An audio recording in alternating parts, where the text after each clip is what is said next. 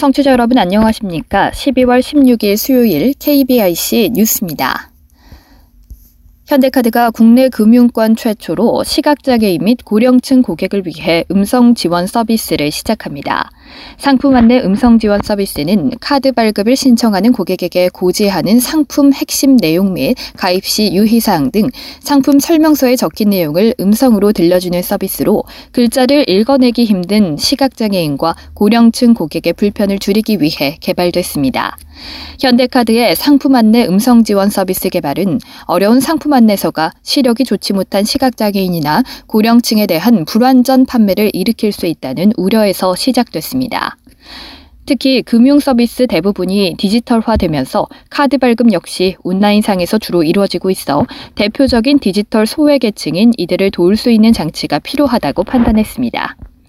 현대카드 관계자는 코로나19의 확산으로 금융상품의 판매 역시 빠르게 비대면으로 전환하고 있어 어느 때보다 디지털 소외계층에 대한 배려가 절실하다며 앞으로도 현대카드는 고객이 느낄 수 있는 작은 불편까지 꼼꼼히 챙겨 소비자의 권익을 지키기 위해 최선을 다할 것이라고 말했습니다.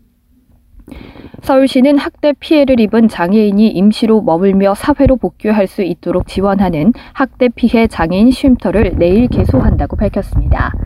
쉼터는 가정이나 거주시설 등에서 학대를 받은 장애인을 가해자와 분리해 일시적으로 보호하는 시설로 서울시는 2015년 1호 설립에 이어 5년 만에 두 번째 쉼터를 열었습니다.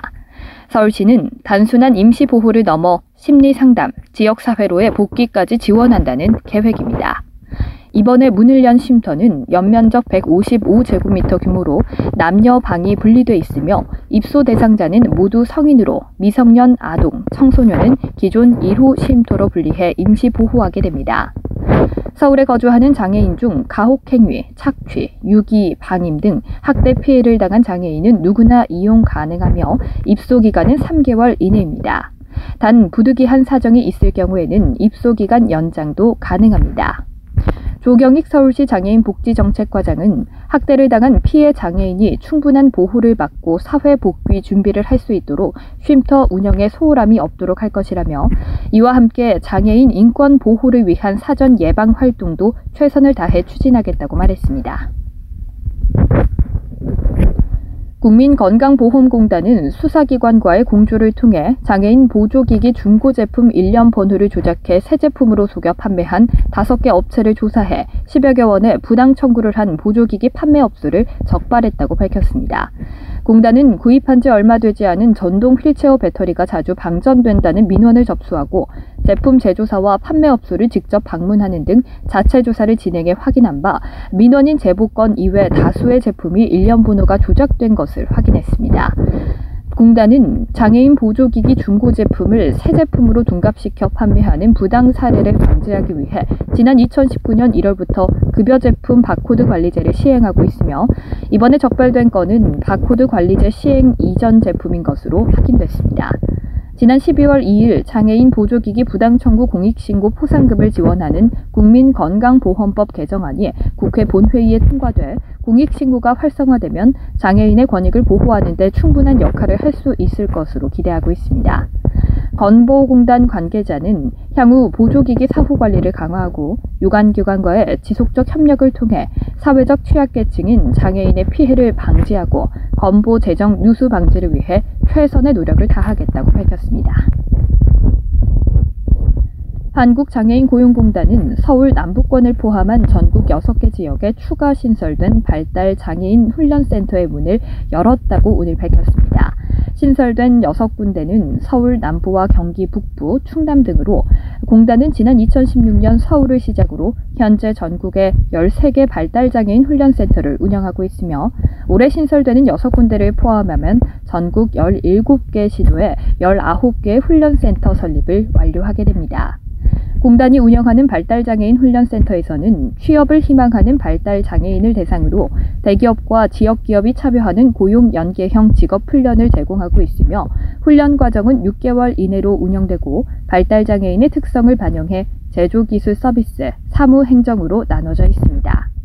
아울러 훈련에 바로 참여하기 어려운 중증 발달 장애인과 청각, 시각 등 중복 발달 장애인에 대해서는 직업 훈련 준비 과정을 운영해 최중증 장애인들의 훈련 참여 기회를 확대할 계획입니다.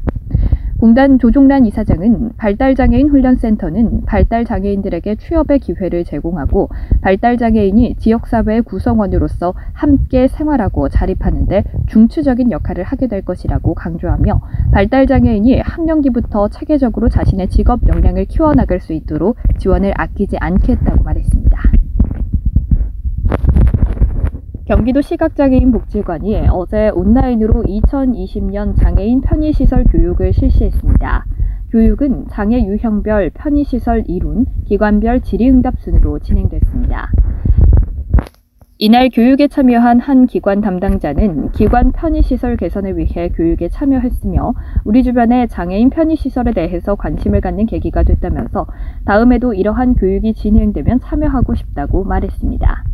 김진식 경기도 시각장애인 복지관장은 이번 장애인 편의시설 교육은 온라인으로 진행돼 보다 많은 기관 담당자들이 장애인 편의시설에 대한 관심을 가질 수 있게 돼 기쁘다면서 교육을 통해 편의시설 개선에 선도자 역할을 해주길 기대한다고 전했습니다. 한편 경기도 시각장애인 복지관은 2013년 개관 이래 도내 시각장애인의 편의시설을 개선하기 위해 관련 조사, 연구 및 정책 토론회 개최 등 다양한 복지 사업을 실시해 오고 있습니다. 끝으로 날씨입니다. 내일은 전국이 대체로 맑은 가운데 충남과 전남 지방 그리고 제주도는 대체로 흐리겠고 중부 지방은 밤부터 구름이 많아지겠습니다. 새벽까지 전남 서해안과 제주도 지역에는 산발적으로 눈이 내리겠습니다. 내일 아침 최저 기온은 영하 19도에서 영하 1도 사이의 기온을 보이겠고, 낮 최고 기온은 영하 2도에서 영상 6도 사이의 기온을 나타내겠습니다. 이상으로 12월 16일 수요일 KBIC 뉴스를 마칩니다. 지금까지 제작의 안윤환, 진행의 박은혜였습니다. 고맙습니다. KBIC.